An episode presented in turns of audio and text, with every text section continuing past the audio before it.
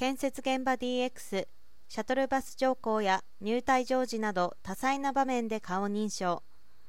働き方改革や若年層の採用強化に向けて建設業界では就労環境を快適にしたり労働負荷を軽減したりする取り組みが進んでいます。就労環境の改善には通勤休憩などの質も向上させることが重要です。特に大規模な開発プロジェクトでは多数の作業員の効率的な管理と快適に働ける環境づくりを両立させる必要があります。大林組とパナソニックコネクトは共同で建設作業員への多様なサービス提供に向けた顔認証を活用した統合 ID プラットフォームの構築に着手し通勤時のシャトルバスへの乗降確認や入退場時のセキュリティチェックなどを想定した顔認証の実証実験を行ったことを今月13日に発表しました。2025年の大阪・関西万博開催に向けて建設工事が本格化する夢島など大規模な地域開発において優先度の高いサービスが上記セキュリティチェック。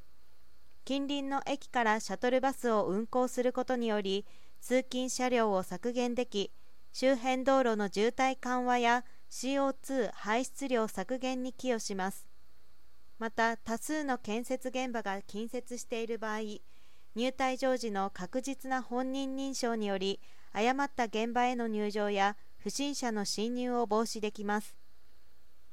そこで両社は夢島における建設工事を想定し譲渡の各場面における顔認証の確実性と円滑性を実験しました。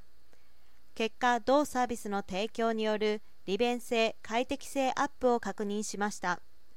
世界最高水準の顔認証を活用し作業員がカードやデバイスを持つことなく本人であることを証明できる統合 ID プラットフォームに顔画像情報と本人情報を ID 連携することで顔認証であらゆるサービスが利用できるようになります。今後通勤時の専用シャトルバスの乗降確認や入退場ゲートでのセキュリティチェック建設現場内での弁当や飲料の購入決済現場内でレンタルする資機材や配達物の受け取りの際の本人確認などさまざまなサービスの実展開を図っていく予定だということです。